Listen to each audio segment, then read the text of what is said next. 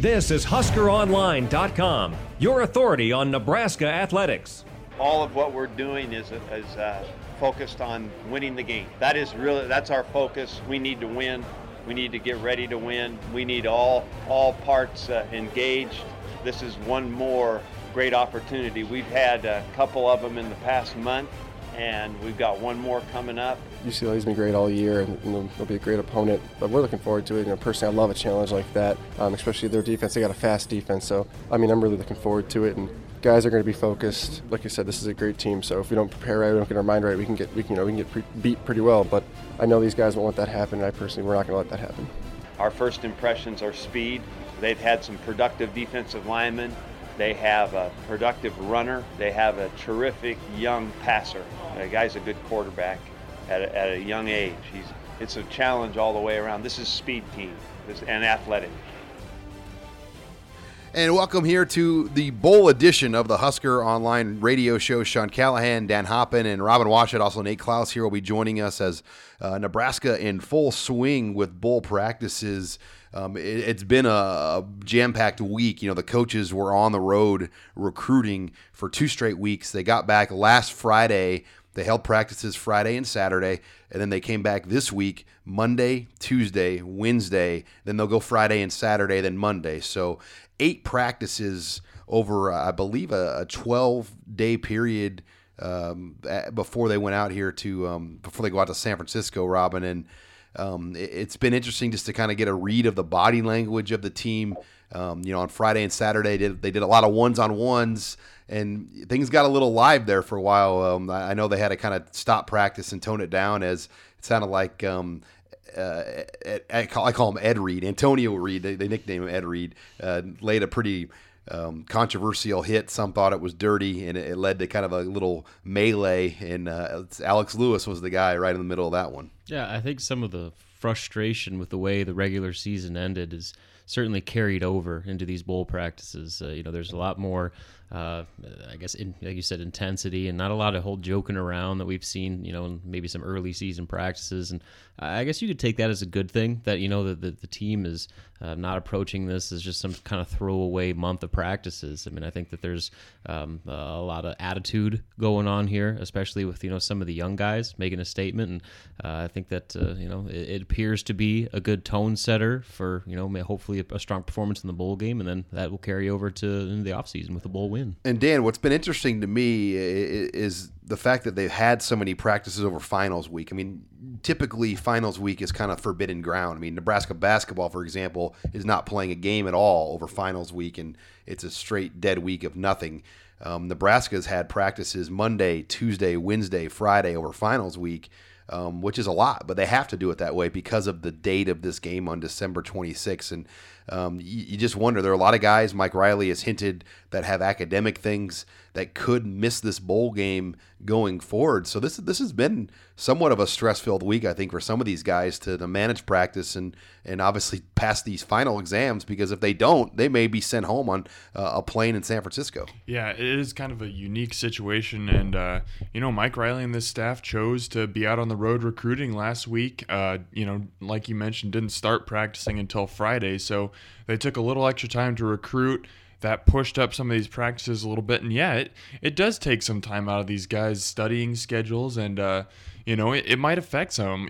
There are always guys that are going to be on the line when it comes down to finals, whether they're going to pass a certain class or not, and you just have to hope that you know Nebraska's main contributors are able to come through with those finals, or else the Huskers might be missing a couple key. Uh, key guys that they need for this game. And this is something that Nate um, could chime in on, but the recruiting calendar has changed the last couple of years where it used to be, I think you would get three full weeks and it's been sized down to two full weeks.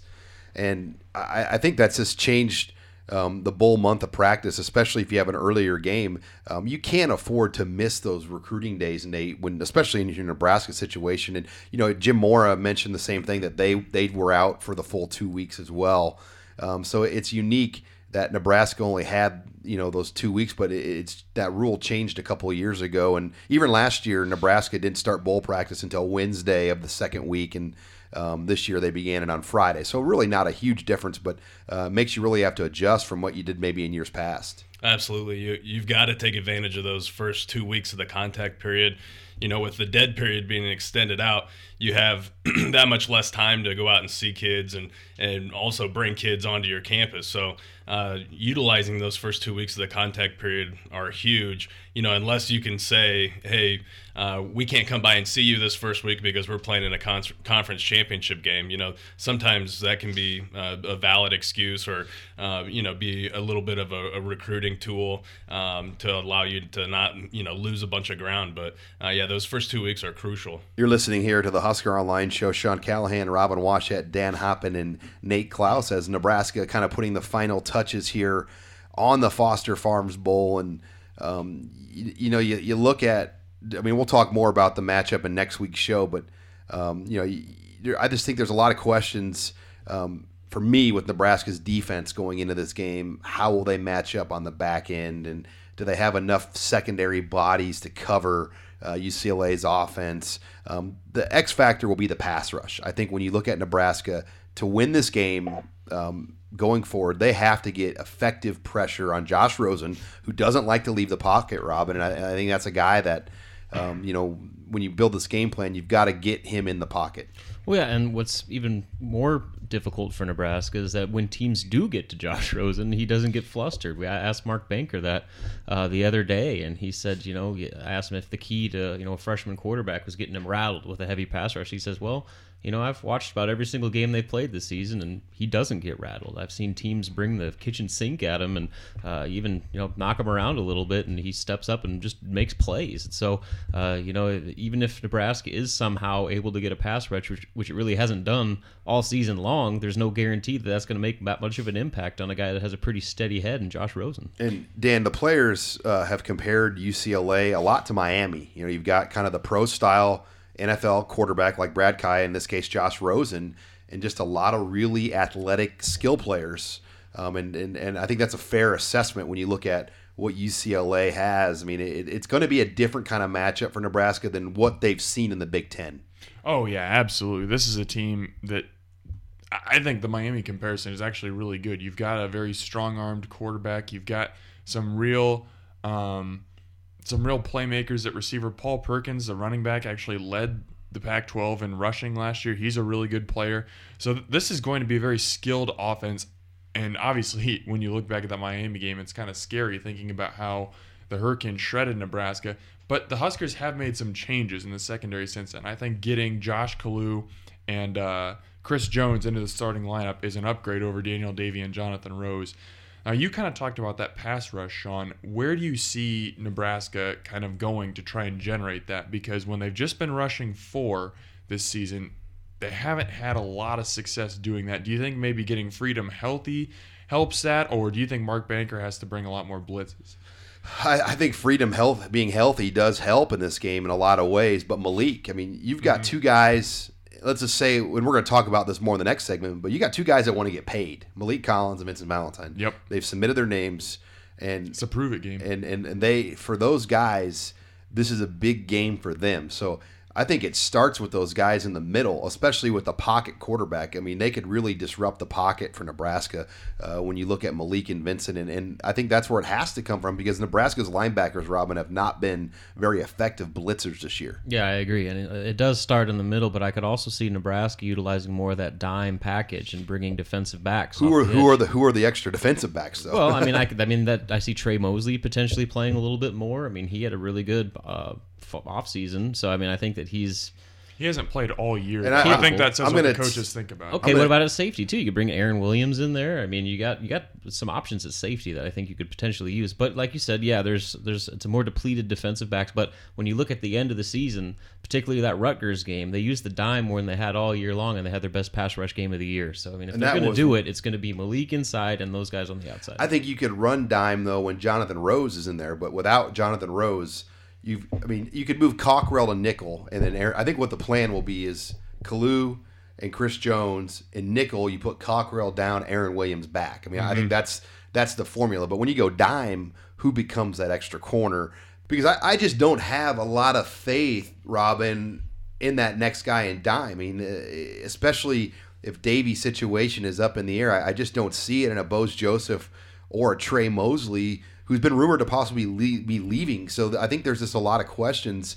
Can you even run dime? Do you have the bodies to do it? Yeah, and that's unfortunately a situation they put themselves in with uh, some off the field uh, issues that uh, you know all of a sudden what was uh, considered one of the deepest you know, units in the defense is now pretty depleted. But regardless of how they get it, they have to be able to pressure Josh Rosen because if they let him sit back there and pat the ball, go through all his reads, uh, he's going to pick them apart, and it'll be a complete disaster. So they have to find a way to get him. All right, when we come back here on the show, we will talk more about Malik Collins and Vincent Valentine, just the decisions that they have and and kind of where those things are at, and uh, also bowl practices, some of the young players and things to watch going forward. You're listening here to the Husker Online Show.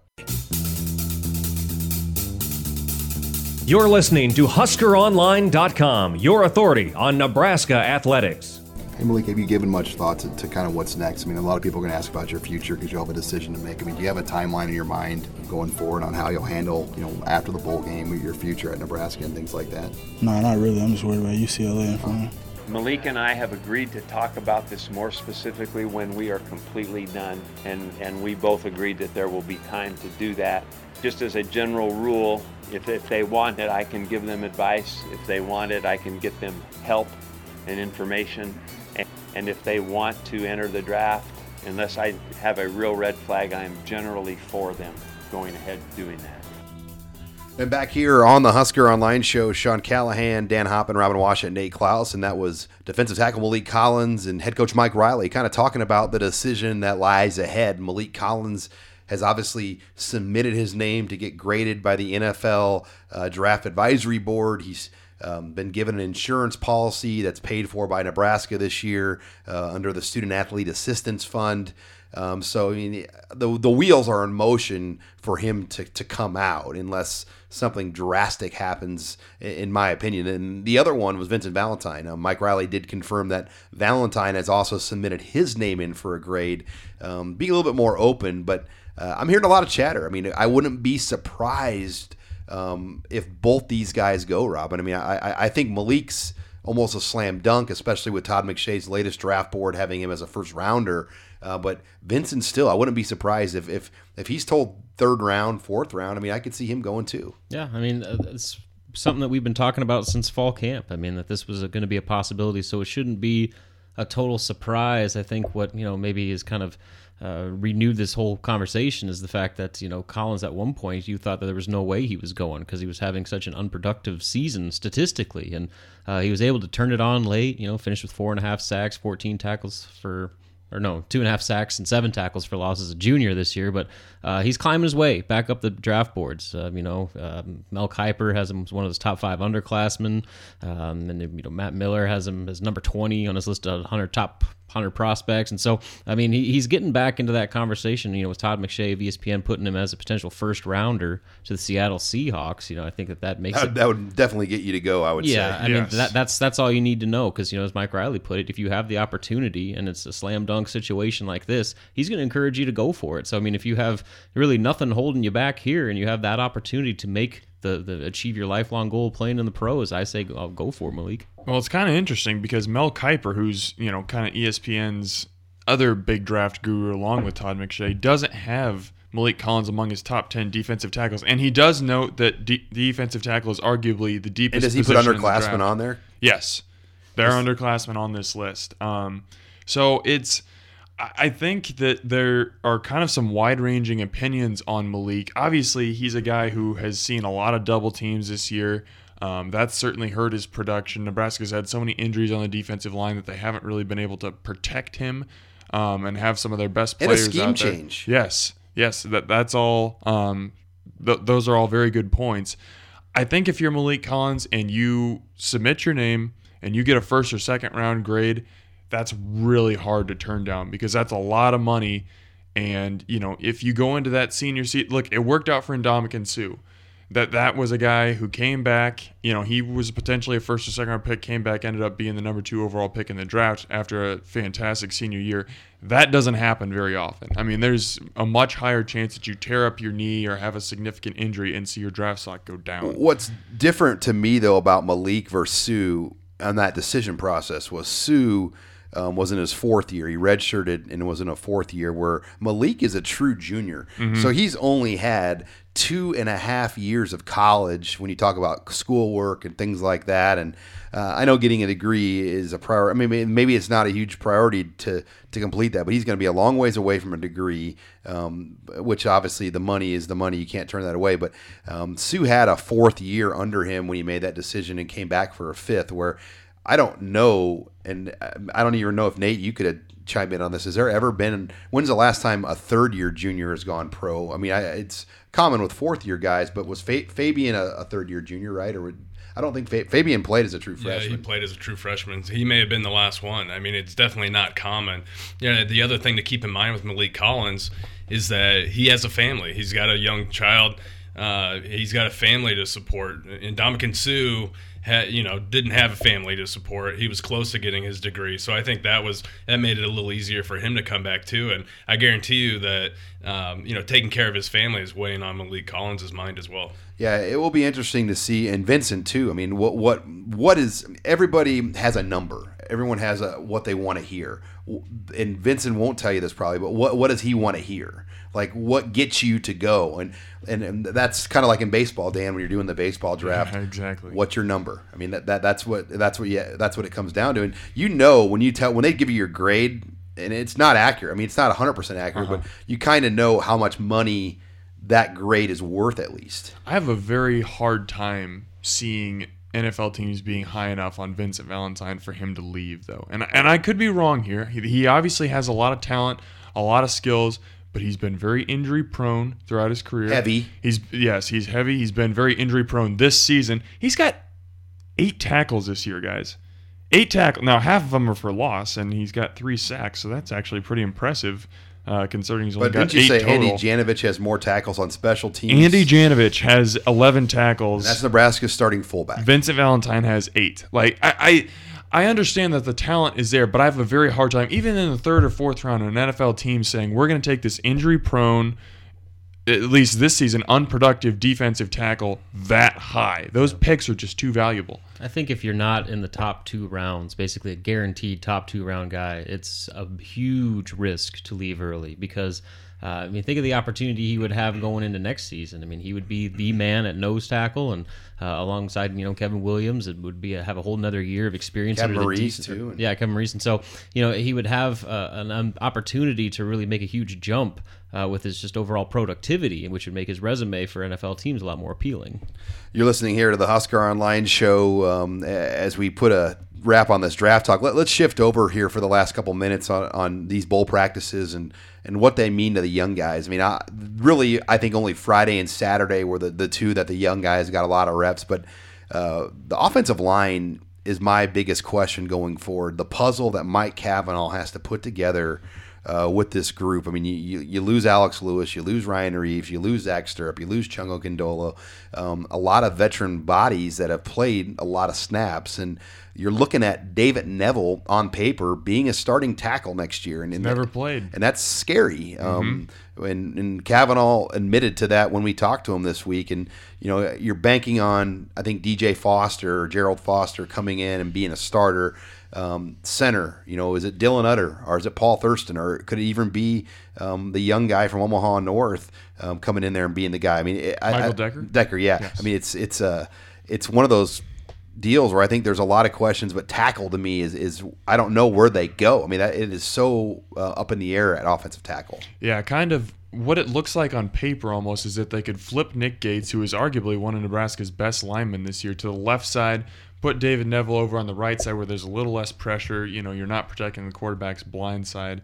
But like you said, Sean, I mean, that's not an ideal situation. David Knevel's obviously huge. I think he's got some talent, but he has not played a lot of football in his career, and he's played very, very little at Nebraska. Maybe a couple mop up opportunities like extra points and stuff. So all of a sudden, taking that guy and making him a starter, yeah, it's a little worrisome. They will carry four tackles into the spring: David Knevel, Nick Gates, Sam Hahn, and um, Christian Gaylord. Is Jalin Barnett a guard? Yeah. Oh yeah. Okay. Yeah. He's pretty squatty and and I mean he's not. I don't think he's athletic. I mean, and that's the difference with this offense. you have to have. I mean, and really, it's been this way at Nebraska since 04 when Bill Callahan got here. The tackle position at Nebraska is now a pro style tackle, where under Osborne and Solich, you had you could have the sawed off guard playing tackle. And Nebraska made a living on sawed off guys that were about six three, six four guards that played tackle. And they didn't put a lot of NFL guys in at, at that position. So it's a very difficult position. And, and, Nate, that's why Matt Farniok is a huge recruit for Nebraska. Um, he could essentially play as a freshman. Yeah, there's a chance. I mean, you never want to count on a true freshman coming in and, and, playing along the offensive line or defensive line for that matter. But there's definitely a chance that that Nebraska uh, is going to have to rely on a guy like Matt Farniok or or any of the other offensive tackles that they sign in this recruiting class to at least give them um, you know some some time as a backup or be a viable backup. All right, when we come back here on the Husker Online Show, we will shift over to basketball talk. The Huskers got a big win over Rhode Island, and I think Tim Miles has a decision to make at point guard between Benny Parker and Glynn Watson as they get ready for Big Ten. We'll talk to Robin Washut about that next here. You're listening to the Husker Online Show. This is HuskerOnline.com, your authority on Nebraska athletics. And back here on the Husker Online Show, Sean Callahan, Dan Hoppen, and Robin Washut as we shift back over now to talk some Husker basketball. Uh, the Huskers got a huge win uh, on Sunday, and, and, and you don't want to call it a must win game, Robin, but um, they, they, beat Rhode Island, and they, they didn't play particularly well in that game. And um, th- this at least gives the Huskers some momentum as they get ready to go into Big Ten play. They, they have what I would consider two tune up games. Um, so you're looking at a nine and four record out of the non-conference, more than likely, um, with two home games to open Big Ten play. Um, but when you, you look at this team, especially that Rhode Island win, what what did that game do uh, for you? Uh, the way they played against a team that beat them a year ago. Well, certainly, I mean, from a momentum standpoint, it was big, and uh, if you narrow the scope down to you know potential postseason resume, uh, a win like that is huge because they've blown every other potential big uh, resume building uh, game that they've had on the schedule, maybe outside of Tennessee. But uh, I think uh, as much as anything, it gives you a little bit more confidence in this young team that you know this was uh, one of the first situations where it was a true toss-up game. And Nebraska has always won the games they're supposed to win and they've lost the games they've been underdogs. And this was the first real toss-up game you don't think Creighton was a toss-up game? They were a five-point underdog in that game. Well that's not very much in a basketball spread. Well it's it's on the road and against a team you haven't beaten in four years. So I mean it's I, I, I don't know I would have called Creighton a toss-up game I mean just just perceptionally with what Creighton did last year I mean that was not the Doug McDermott Creighton team. I mean, it was a, a, a very similar team to Nebraska that I think Nebraska could beat in Lincoln. Um, but yeah, I agree. I mean, I think the Rhode Island game. What was the spread on that game? It was basically a pick 'em, like one point. Oh, really? Yeah, your point is well taken. Yeah. No, I yeah, uh, but they just haven't had. I mean, you, you, look at wins against peers, Tennessee and Rhode Island. I mean, would those be your top two wins by far for Nebraska? Yeah, no doubt. That the other ones have come against you know mid-major D2 program. So, uh, yeah, I'd say that that's, you know, again, it was a big builder, you know, for a way to cap off, you know, assuming they don't have any total failures here in the non conference play. I mean, it caps off a, a high point of your non conference schedule going into Big Ten play. And then you look ahead, you open conference play with two straight home games against Northwestern, who's playing lights out. I think they're in eight and one, nine and one right now, with their only loss coming to North Carolina, and then Indiana, which you know may not be the, the Indiana of old, but they're still a strong opponent. So I mean, it, it gives you uh, a, a, nice uh, boost going into what should be a pretty uh, you know pivotal start to the Big Ten conference play. Because if you end up getting at least one of those, you're sitting pretty good. Now, Robin, what does a win like this Rhode Island one mean for the team mentally? You mentioned you know how they've really kind of struggled to win these these toss up 50-50 games. This was one that they finally won. Does that give them a mental boost? Yeah, I think so, and especially the in the manner in which it happened. I mean, they were down 11 points in the first half were able to come back and uh, you know close the game out at the end and uh, really kind of showed some resolve. Which you know with a young team again like this, any instance you can get like that where you can point to a game and say, "Look, we've done this before. I know you guys are capable of it." It's going to help you down the stretch. So yeah, I think just from a mental standpoint, you know, not only um, just the, the, overall you know benefits of a win, but uh, the the fact that they were able to beat a good team at home and come from behind to do it uh, is pretty positive. Now, real quickly, why did Ed Morrow only play four minutes? I think it has mostly to do with Michael Jacobson playing. I mean, he played a career high 20. I caught my eye too. Yeah, he played a career high 26 minutes, and if you look at Played previous, very well. Yeah, and if you look at previous box scores, usually those minutes are divvied out pretty evenly uh, between Jacobson, uh, Hammond, and Morrow. But uh, with you know Jacobson basically solidifying himself as that you know new fifth starter. Uh, I think that, that that's going to continue to take away minutes just because he's playing well, and the reason because of that is he's the best offensive option they have down low. I mean, Ed Morrow's been great on the boards. Uh, you know, he's held his own defensively. Jake Hammond's probably their best rim protector on defense, but from on the offensive side of the court, uh, Jacobson is far and away the best uh, threat that they have, just because of his ability to step out and knock down jump shots. So that that adds a nice element to this offense, and I think he'll continue to see big minutes because of it. You're listening here to the Husker Online Show. Sean Callahan, Dan Hoppen, and Robin Washut as we uh, talk some Husker basketball here. And I think one of the big personnel uh, decisions that, that needs to be made here as Big Ten play approaches is point guard. Um, I think everybody knows the elephant in the room, and that's Benny Parker. I mean, he's a loyal guy. He's been around for five years, and Shavon Shields and him are both Kansas City guys. They're both very close. And you know, you got Glynn Watson, a high-profile Chicago kid that that has proven it. He's put up points. He's produced. He doesn't turn the ball over. Um, I think it's put Tim Miles in a tough, tough spot um, because you, you kind of have your captain, Benny Parker, but then the hot shot freshman. And, and you know, how, how do you handle this um, decision, Robin, going forward? Yeah, I'm not so caught up on the starting lineup situation uh, because I think it's far more imp- important who finishes the game than who starts it. And right now, Glynn Watson has been finishing games, and he's been a huge part of uh, their efforts uh, in tight games, uh, you know, both on the road and at home. So uh, I think he's going to continue to play regardless of if he's the first guy out there on the court or not. But uh, I think if nothing else, Tim Miles has a couple options with what he could do here. I mean, it's not necessarily an either or with Watson and Parker. I mean, Ty Webster could come off the bench as well too. If you look at the end of that Rhode Island game, Parker and Watson were on the floor together for the majority of that second half uh, comeback. And so I, I, think that's a potential option you can have. That way, you have your senior uh, leader, Benny Parker, your best uh, perimeter defender on the court, and you also have your best scoring guard in Glynn Watson. So uh, th- that's an option. And then, you know, Ty Webster's also playing some of the best ball of his career, too. I mean, he's coming off the all tournament team at the Barclays Classic and is third on the team in scoring right now. So uh, it's a good problem to have that you have those types of options in your backcourt. And uh, regardless of what he does with the starting lineup, I think Glynn Watson is going to continue to see a lot of minutes. I wouldn't be surprised if he's getting to see 25, 30 minutes a game from here on out. And I think that Rhode Island game was just huge for Glynn. I mean, he's done a great job this year assisting, not turning the ball over. He's been, you know, pretty good in that respect. Has not shot the ball very well on the season, shooting under 39%, but he was 7 for 9 against Rhode Island. It's a low arcing shot. It is. And I, and I think that's something that Nebraska is going to have to look at, maybe adjust with him a little bit. That's you know not going to happen in season uh, but maybe in the off season but the fact that he was able to make a couple shots i think at the very least it just helps your confidence you're listening here to the husker online show as um, uh, we put a wrap here on this basketball talk um, andrew white too robin I, I, as we close here i think he's somebody that just needs to, to, to be consistent if nebraska wants to kind of hover i believe i mean let's just face it i mean a 500 record type mark is i think the high mark for this team in the Big Ten. I don't I don't see this team being you know I, I think they can hover between that seven to ten win mark in the mm-hmm. Big Ten if they played their best ball, and that that's if. And I think Andrew White has to be um, a big factor in that. Yeah, no doubt about it. And so far, he's been holding his own. I mean, he leads the team with just under 17 points a game.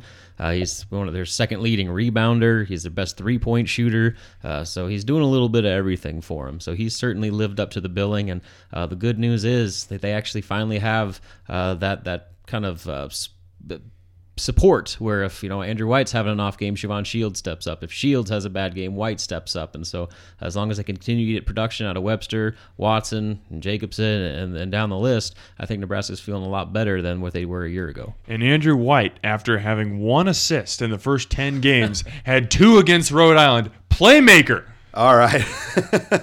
when we come back, we'll switch over to our stock report. What's trending up? What's trending down? You're listening here to the Husker Online Show. This is HuskerOnline.com, your authority on Nebraska athletics.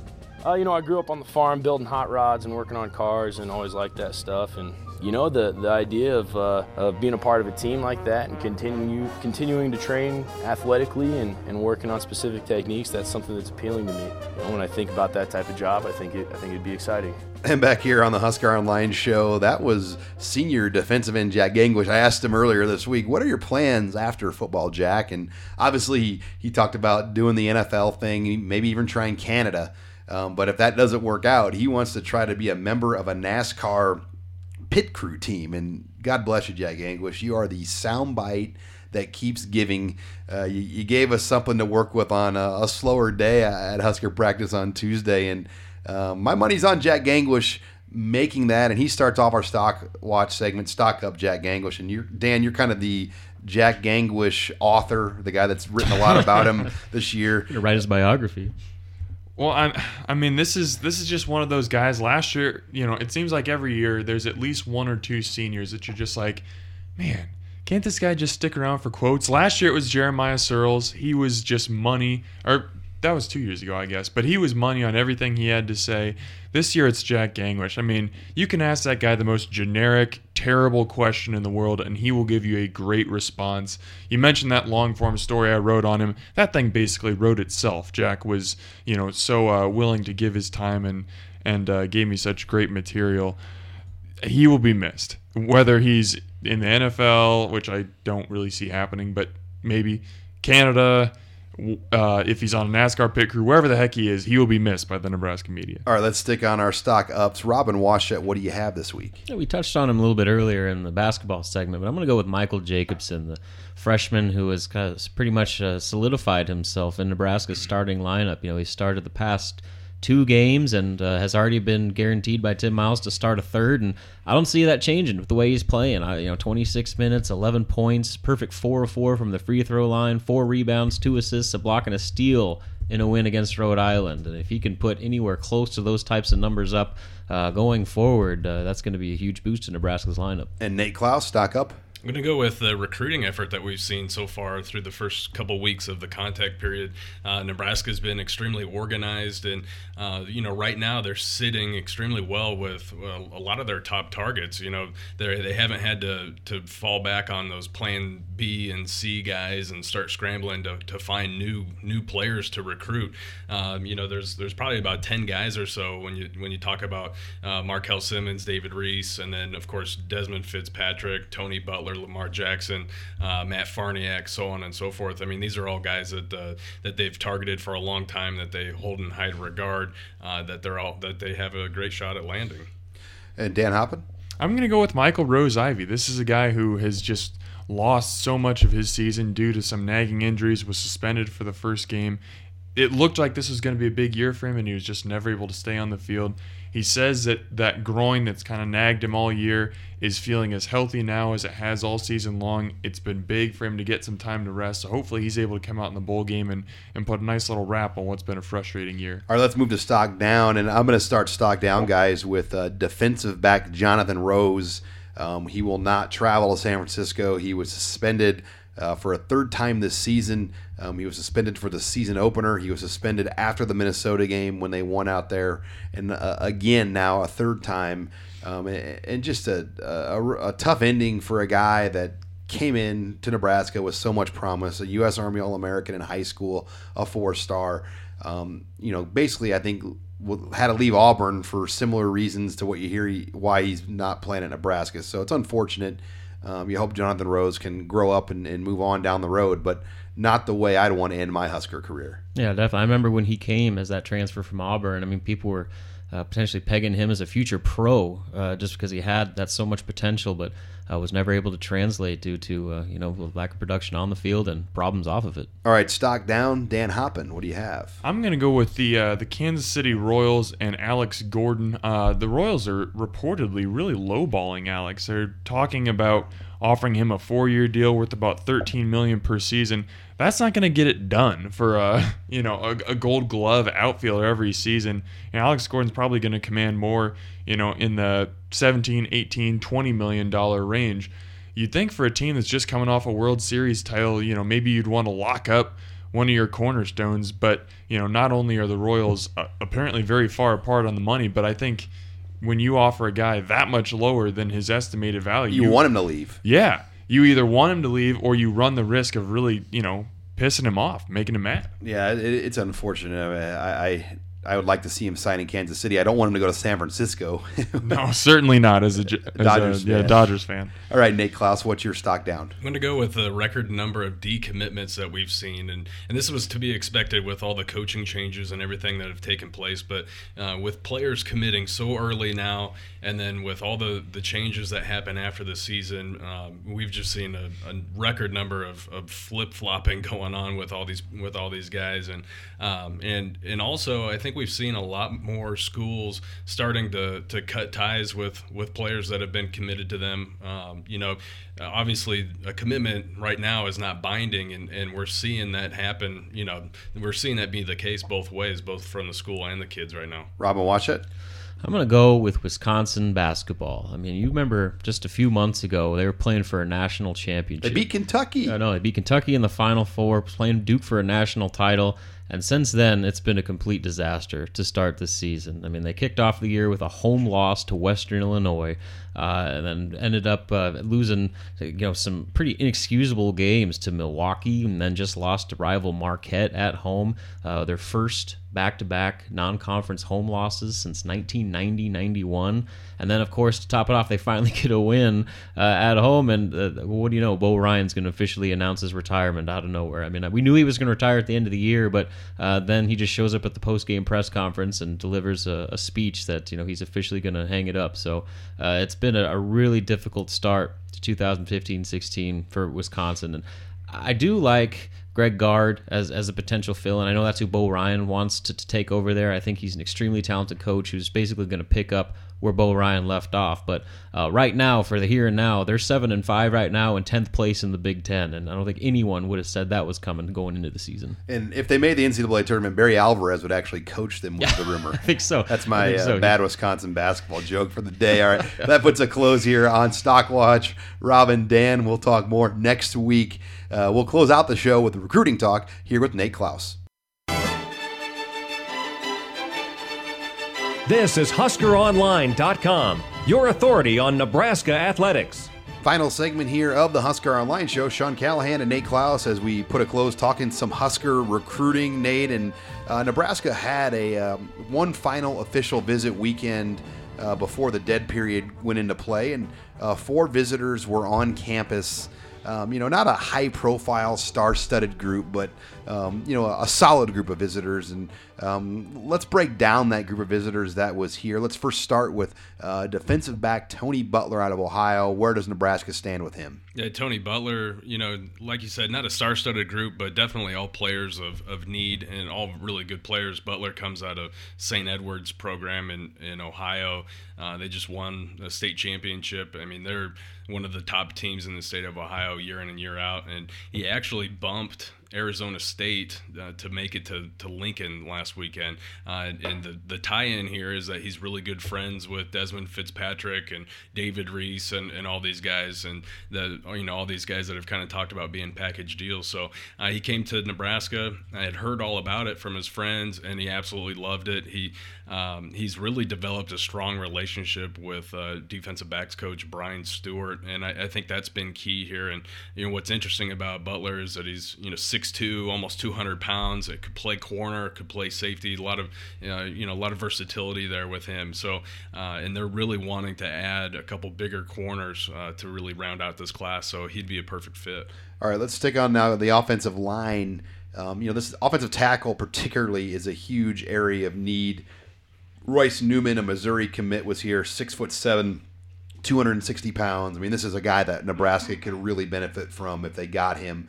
Where did where does it stand right now? A tremendous athlete um, out of Southern Illinois, and, and Nebraska, you know, was a team that that really kind of seized an opportunity, you know, with Royce Newman when Gary Pinkel uh, retired. They they reached out to him immediately uh, to gauge his interest, and he said he was definitely interested in in you know visiting Nebraska, getting to know the Huskers a little bit more, and he's really developed a good relationship with uh, Mike Cavanaugh, uh, the offensive line coach down there, and and um, you know he's really really quiet kid. He doesn't give a whole lot away, but I, I think that the visit to Nebraska uh, was pretty eye opening to him. And um, you know, like like we've been talking about all show, offensive tackle is a huge um, you know need, in, in not just in this class, but on, on the team. Um, you know, for several classes down the road, they just don't have very many bodies there. And Royce Newman would be one heck of a, an athlete to add to that uh, that group. California linebacker commit Cameron Goode was here, a two star. First of all, was his offer a committable offer in your opinion, and, and, where does things stand right now with him in Nebraska? Yeah, I think Cameron's good. Uh, uh, Cameron Goode's offer is committable to Nebraska. I don't think that he's right at the top of their board right now, but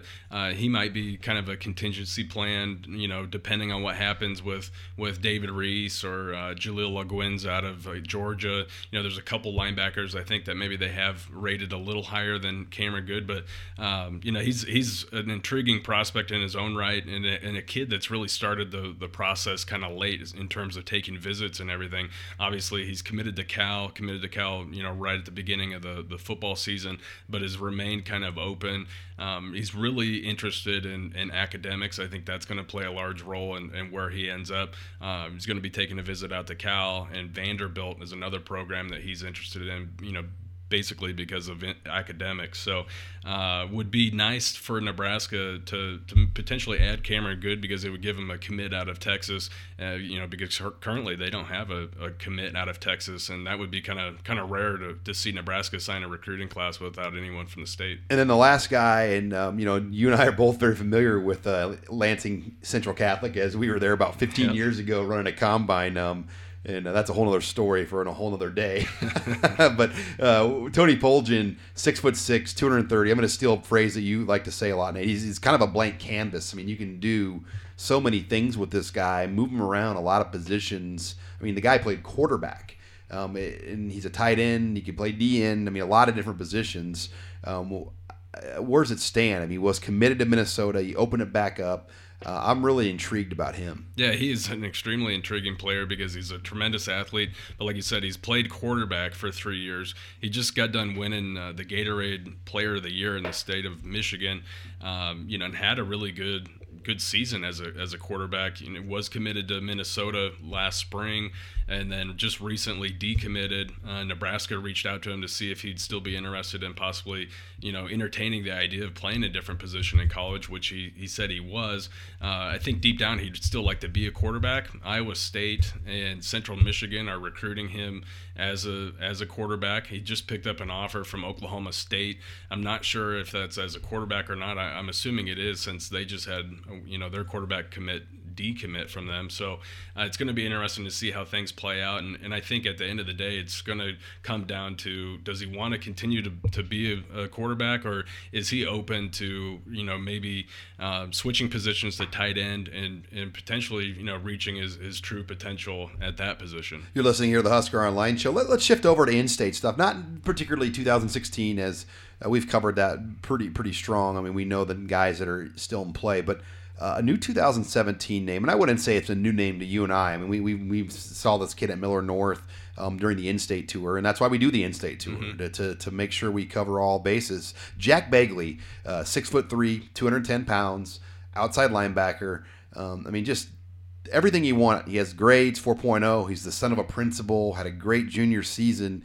Um, it seems like Nebraska uh, could be very, very close or very interested in offering Jack Bagley here soon. Yeah, uh, Begley is an interesting kid. I mean, like you said, he, he's got pretty much all the intangibles, all the athletic ability that, that you look for in terms of size and, and intelligence. And, uh, you know, I had a, a, tremendous season at, you know, playing safety for the Millard North Mustangs. They, they brought home the state championship game. He had some monster games down the stretch to, to allow them to, to win those games, too. So, um, you know, and, and I know Fred Petito there at Millard North sent out the film, and Nebraska was interested. Iowa State was another program that responded. You know. Iowa's going to get involved. Iowa will definitely be getting involved. So um, I think that the early interest uh, or early response from Nebraska uh, is is interesting. I think that he could definitely, you know, given all of his traits uh, athletically and, and academically, I think he would be, you know uh, very good fit uh, to maybe kick off this 2017 class with a guy that they'd really like to add. Um, you know, if they go ahead and offer him pretty soon. You know, I had thought that maybe Cordarius Bailey out of Lincoln High, the defensive end, may have been uh, the guy to uh, to get that first offer. But now I'm thinking it could potentially be Bagley. All right, let's close out here. Early enrollees for Nebraska right now that we know of: Patrick O'Brien and then Darian Grimm. Um, both these guys are coming in with great senior seasons. O'Brien at quarterback, you know, passed completed over seventy percent.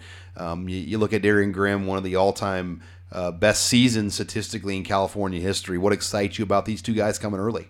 Well, I think that they're the, what excites me about them is they're both prepared to to take on the challenge of being, you know, an early enrollee, and uh, and I think that's what you have to be. If, if you're going to be an early enrollee, you have to be extremely mature, and, and you have to be ready to, to take on this this challenge and be able to adapt.